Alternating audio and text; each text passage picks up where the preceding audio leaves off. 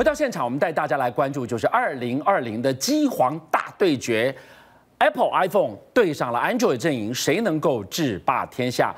就在今天凌晨一点，我们看到的在贾伯斯剧院公布的 iPhone 11，你看到库克他告诉大家这只手机它有多厉害，结果。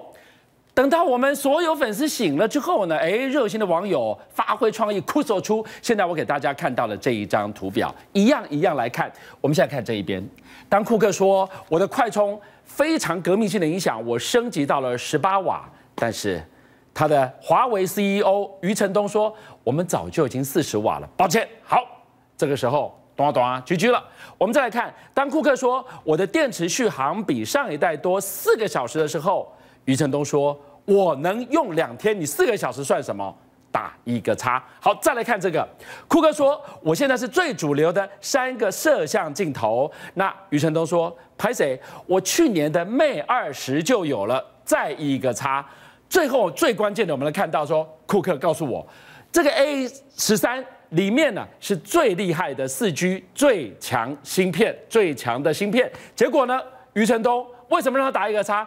我老早五 G 了，我的麒麟九九零已经支援到五 G 了。换句话说，这个 iPhone 11是不是真的，一出来就注定要被打趴在地上？而还没有横空出世的 Mate 三十，声势真有这么旺吗？我们要请杰明带我们来看到，现在大家说五 G 论五 G，现在在这个样子，真的制霸天下的会是 Mate 三十的华为新手机吗？好，看起来 Mate 三十所有的功能，已经是要进入到五 G 的范围的时候，发现到后面有个兄弟叫做苹果。它还在跑四 G，当然就很期待这是 Mate 三十会不会有一些惊人的一些想法。没错，去年我们就注意到其这个呃，就是这个华为的手机就已经有望远镜的功能。当时我们在别的节目上面还哇看的真的是远的地方都看到，没想到苹果才有。但是最关键是什么呢？就是到底川普去挡华为这件事情到底是真的是对还是错呢？结果我们知道这个普利兹奖得主啊，弗里曼，因为我们常常看他写文章啊，他最近发表一个文章，他这么说哦，他向来支持哦美中。贸易战的《纽约时报》专栏作家弗里曼啊，最近他改变态度了。他说，美官员从来没有提出过华为设备对美国国安到底造成什么危机证证据嘛？你说华为对国安有问有证有问题有问题，但是你没有提证据啊。这个最近新闻上不是才看到吗？他对于加州实验室，他扣了一批货，是他认为这批货呢，可能从事关于机密相关商业间谍。就扣了这个货，你扣了两年，你不还，你最近还了，因为什么？查不到证据。是，所以这件事情就证明一件事：如果这件事为证的话，那后面就为负嘛。就川普认为的说这个维安国安事情是不存在的。所以这个弗里曼就开了第一枪，因为以前我们知道《纽约时报》是支持中美这个贸易战，他说这样不通，有问题的。而且重点是什么地方呢？华为现在也提出了橄榄枝，说我五 G 是最强的啊，我分给这个所有的美国的人需要，你们不用再研发了，我交给你。没想到这句。话呢引起一个人共鸣啊，他是谁呢？他是微软总是总裁史密斯啊，他就直接说一句话啊，所以最近川普压力是很大的。他说：“川普，你对待华为方式是不公平的，unfair，一定不像一个美国人，你是这个 un-American。”哎，这句话说得很重哎，好重吗？其实任正非早就说一句话：“五 G 小儿科啦。” AI 才是重头戏呀！哦，所以这个东西呼应了弗里曼，他看到了美港。他说，华为为什么佛心来的，把五 G 技术分享给美国公司，愿意在全世界分享？因为我已经是霸主了，我还怕你追赶吗？没错，所以我们一起来分享五 G，你不用再去做想想办法了。为什么？因为当你在看到这个四 G 的时候，华为已经是看五 G 的；当你在看到五 G 的时候，华为想的是中央处理器，所谓人工智慧 AI 智能。是，他说那个才是大战场。好了，讲到这件事情，就是说那华为你。有什么本事呢？就发现到华为最近突然出现的这些晶片，我们赫然发现到它还真有本事，本事因为我们一直认为人工智片就 NVIDIA 嘛，那绘图晶片嘛，我想说全世界除了 NVIDIA，应该没有人可以比比跟 NVIDIA 能够并驾齐驱的。它的 GPU 很强，对它的绘图晶片嘛，就是人工智慧啊。没想到它也就有个叫做升腾的晶片已经。已经出来了，而且它也是用所谓的这个我们说的绘图晶片，功能强大，都来讨论哦。那我们就看到，不但如此哦，其实让外外界最害、最惊讶的事情，不是麒麟，其实大家都也知道，而是这个叫做鲲鹏。为什么这个鲲鹏呢？因为它出它所针对的事情是全世界英特尔的霸主 X 八六电脑伺服器。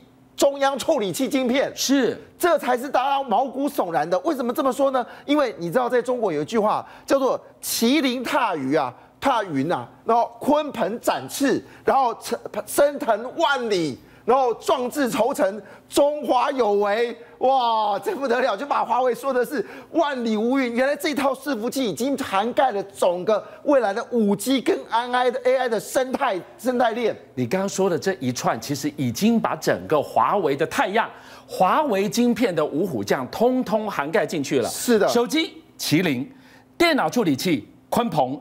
家用路由器凌霄，人工智慧你刚刚提到的升腾，当然手机的基带领域是巴龙。今天我们好好说一说，所有末端的所谓我们讲的末端的应用拉回来，回到哪里？这么多的资料都要回到所谓的云端，回到所谓的呃伺服器。我们今天好好来讲讲伺服器掌管它的。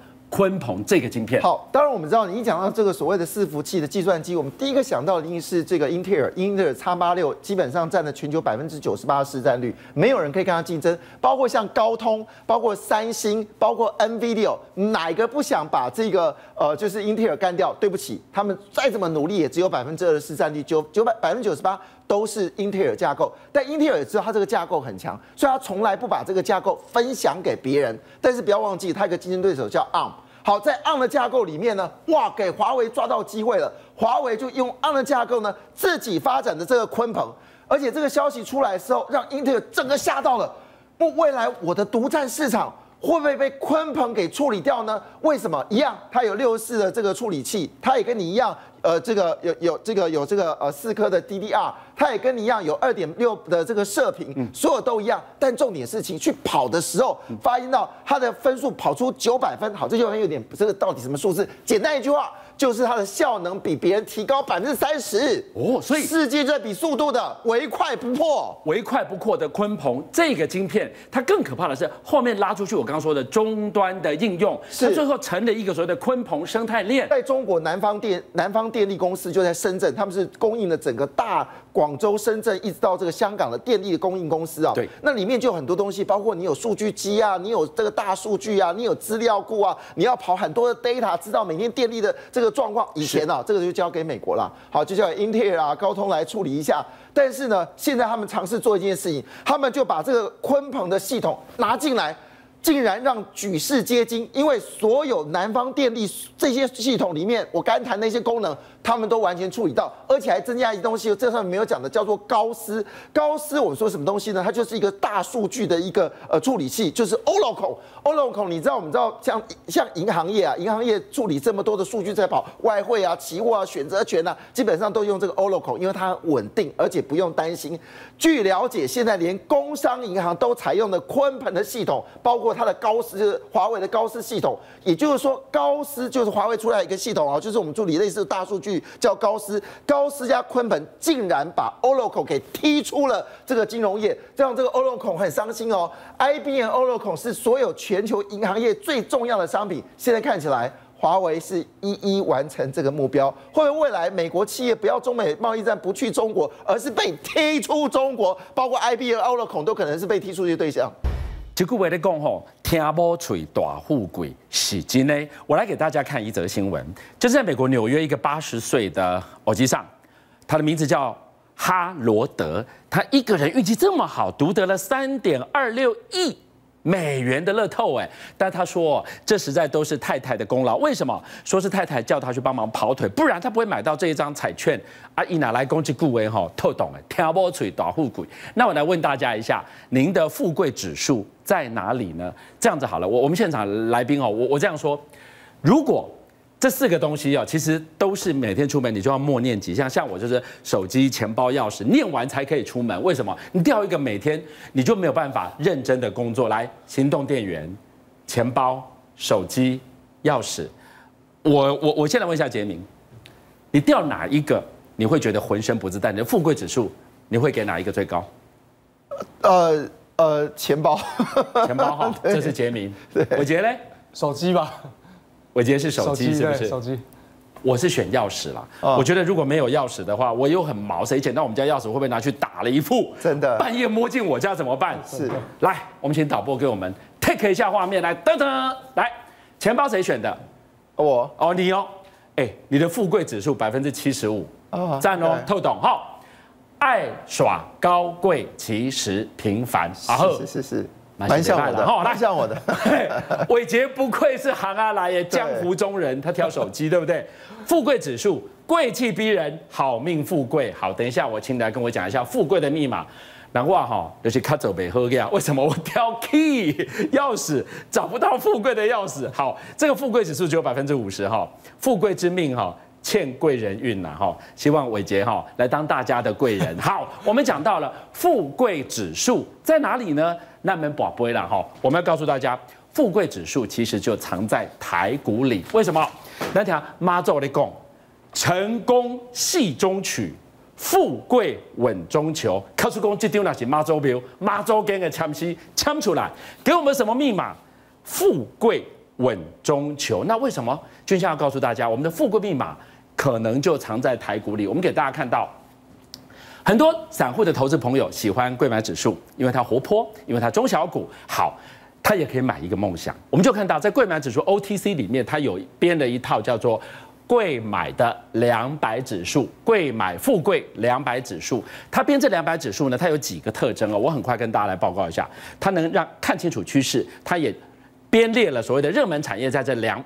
Top 两百里面，它也充分反映了所谓的灵活度跟活泼度。先来看哦，这个趋势的部分呢，它精选交易活络而且具有规模的上柜股票。那么另外讲到，如果热门产业的话，主要是以半导体跟生技医疗占比最大。那充分反映的特色如何强调它的机敏性？以五千点当基期，它涨跌点会更明显。但再过几天，九月三十号，你有一个全新的工具来了。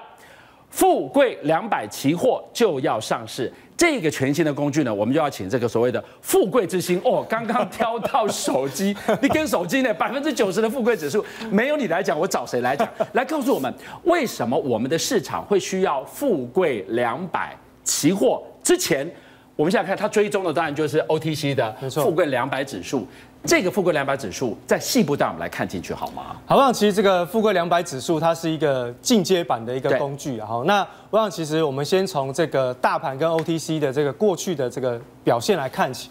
其实呢，在这个金融海啸之前，大家可以看得出来哈，其实大盘跟 OTC 它的反应大概都是同方向。可是呢，你会发现到在 OTC 的这个涨跌的反应，相对大盘来说是比较激烈一点点。对。可是呢，它的分界点呢，就从这个两千零九年金融海啸之后，哎，开始有一点点不一样。是，从二零一一年经过八年之后，大盘到现在将近快一万一千点，是，它涨点是将近超过了四千点的这样子的一个点数哦。可是呢，我们的 OTC 指数，哎，怎么好像都只是在一个横盘区间当中来回做震荡？嗯，哎，最低就是一百啊，最高就是来到一百五。所以这一次，我们的这个期交所跟这个柜买中心就特别。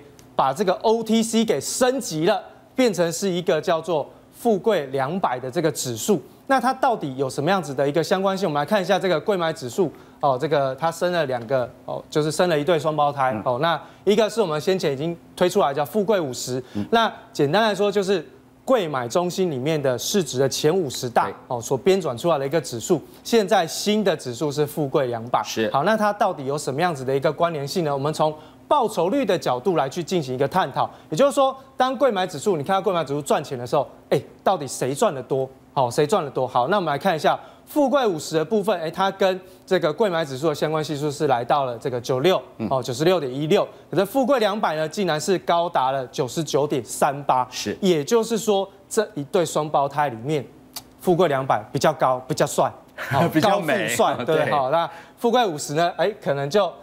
有另外它的一个特色存在，好，那所以其实，在这样子的一个观察当中，发现，哎，报酬率的部分，富贵两百表现的基本上跟贵买的指数是一模一样哦。哦，那另外我们再接下来看一下，那它在涨跌的方向的部分，它是怎么样去进行一个表现呢？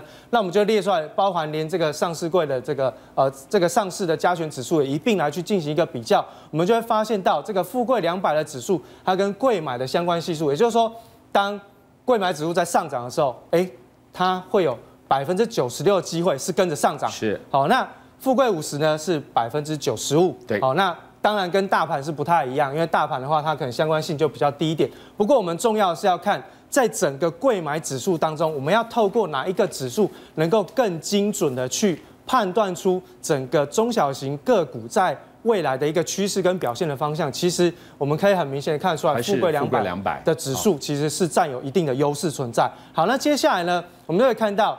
从绩效方面来做一个统计，哎，刚刚是看到相关性，对，哦，那我们现在从绩效来进行一个统计，我们把富贵两百指数呢跟贵买指数进行一个绩效的评比，哎，大家可以发现，蓝色这一条呢是富贵两百指数，对，那橘色这一条呢是贵买的哦报酬指数，你会发现从这个地方它超越它了，对，哦，哦，它是比较好的嘛，对，好，那相关性又高，赚的又比贵买多。哎，那这样子的一个商品，其实还蛮适合拿来当成是一个这个操作的一个工具。是，所以呢，其实我们的期交所也推出了一个相关的一个工具，哦，那就是跟这个期呃这个富贵两百指数去做结合的。那因为富贵两百的指数呢，跟柜买指数去比较起来的时候，它的波动性比较高，有波动才有获利的机会。没错，我们在操作最怕没有波动，是。就像我们刚刚看到这个 OTC 指数，其实它的波动相对比较小，所以其实在操作的时候有它一定的困难度存在。所以当我们看到，哎，在过去这几个交易日当中，它的高低差的点位振幅都相对的比 OTC 的指数来的更大的时候，你会发现，哎，其实。富贵两百，它的振幅比较大，波动比较大，当然我们的获利机会就会相对的比较多。好，那这个也是投资人会比较喜欢的一个地方。是，那我们就来看一下富贵两百的这个指数呢，它里面有哪几个哦比较主要的一个成分股？那它是怎么编转出来的？它基本上就是利用市值跟流动性的前两百家上柜的股票，它去把它精选出来，市值是比较大。哎，我们大家都知道市值它怎么算出来？是由股价跟股本相乘之后所得出来的成绩。那当然，有股价代表的是市场上它具有人气，而流动性高代表一般的投资人相对是比较青睐的一些标的。所以其实富贵两百指数推出之后，会对于我们的投资朋友在观察这个 OTC 的市场也好，或者是在中小型的企业，哎，其实它有一个绝高极高度的一个正相关的一个观察指标就在这边哦。那所以我们可以看一下在市值涵盖率的部分，哎。它是占上柜股票的市值的百分之七十，是。那在这个成交值的部分是百分之九十，就是我们刚刚所提到流动性跟市值基本上都可以完整，几乎是完整的可以反映现在目前台北股市当中中小型个股在盘面上交易的一个情形。是。那到底这前面的这十大权值股有哪些？其实我相信大家应该都不陌生。第一个就是稳懋哦，这个是做 PA 的哦，五 G 相关。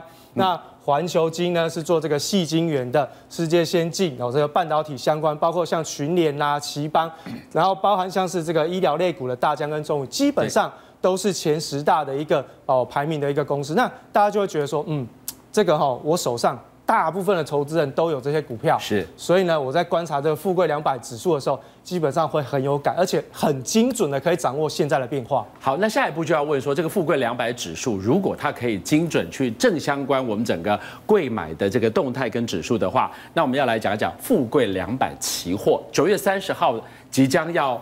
问世的这个工具哦，投资人要怎么来驾驭它，怎么来使用它，才可以在上上下下震荡的当中呢，找到你的投资密码。好，我们来看一下哦，这个接下来我们看哦，这个富贵两百的期货的契约。那当然这里有很多的细项，我们就简单跟大家做个报告。它的交易时间大家就跟现在的这个期货交易时间一样，就是从八点四十五到下午的一点四十五去结束了。好，那。呃，一点的部分是代表台新台币五十哦，那在这个结算日的部分是每一个交割月份的第三个礼拜三，其实跟期货结算的日子是一样的。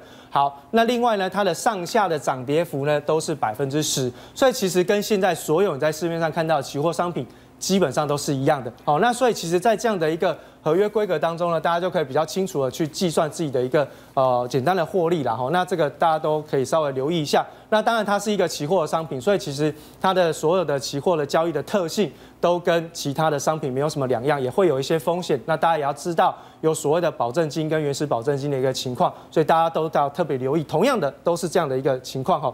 好，那接下来我们就看一下说，哎，我只要做期货的话，当然期货单纯交易，我可以看涨就做多方。好，那看跌我就进行一个避险哦操作。那这是单纯的我就期货这个商品去进行投机的一个操作。可是如果针对台北股市的一般投资人，他如果手上都有股票的，那我该怎么样去搭配这样的一个期货去进行一个策略性的？避险或者是杠杆型的多方的一个获利的增加，那我们就举几个例子来看看。那这几个例子呢，基本上都是我们刚刚所提到的一个权重股。那我们就以今年的这个四月底到五月底这一波的下跌，好，那大盘呢同一个时间点是跌了七百点，好，那这个富贵两百指数也同样是跌了七百点。那我们就利用一张。期帮呃一张的股票跟一口的期货来去进行对照，哎，告诉大家说，如果我是利用这样子去策略搭配的话，会造成会有什么样子的一个效果？好，那我们就来看喽。我们从四月底到五月底，哎，以期帮为例，一张你可能是赔了一万九，可是呢，同一个期间点，如果我同时间去进行一个空方做避险的话，一口哦，我们同样都是一张对一口去做计算了哈，那。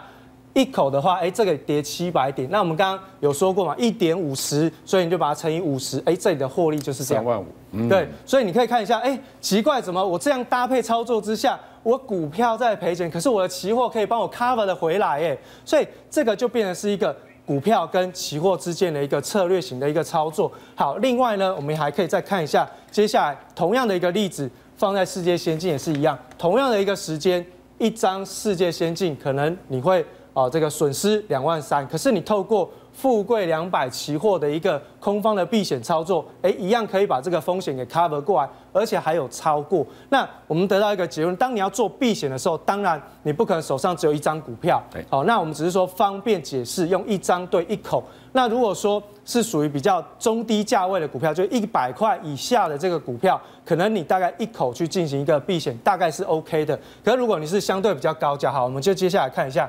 如果相对是比较高价，一百块以上的哦，那你看就可能会有一些落差存在。同样是这个时间点，可是你就环球金来讲，一张的股票，你的价差可能是会损失了六万块。可是呢，同样的点数在同一个时间，你是哦可以补回来的是三万五。呃，哎，这中间有落差。不过呢，你要看一下环球金的股价，一个是三百多块以上的一个价格，所以我们是利用一张对一口去进行一个说明。那当然，实际上要去操作的时候，可能你要一张环球金，可能要对两口的哦期货才有办法去进行避险。另外，后面也还有再一波，同样都可以利用同样的一个方法去进行一个操作。那当然。这个情这个情况是说，哎，我们现在是要等，比如说我非常看好这些个股未来的后续，那我可能是做一个存股，我要领它的股利股息，所以我在短线就算碰到风险，它是一个突发性的，对，所以我不想卖股票，这个时候期货就是一个非常好的避险商品。好，那接下来我们再举一个例子哦，我们看一下稳懋，哎，这稳懋就跟刚刚有点不太一样哦。那同样这个时间点跌下来，哎，它一定是损失，这个没有错，哦，这个没有错。那同样可以利用这个富贵两百的部分去进行一个避险。好啦，那因为股票都没有卖，我一路的放放放放到这一段上涨完之后呢，最终稳懋我是赚了一张赚了五万二。可是呢，我在这一段上涨的过程里面，我可以利用。富贵两百的期货去进行多方的加杠杆的一个操作，变成我在这一段，我除了赚到了稳懋的价差，我还可以透过富贵两百期货去进行多方的获利增加。所以，其实，在股票跟期货的相对的策略的设计上面，就会变成是一个多空双向。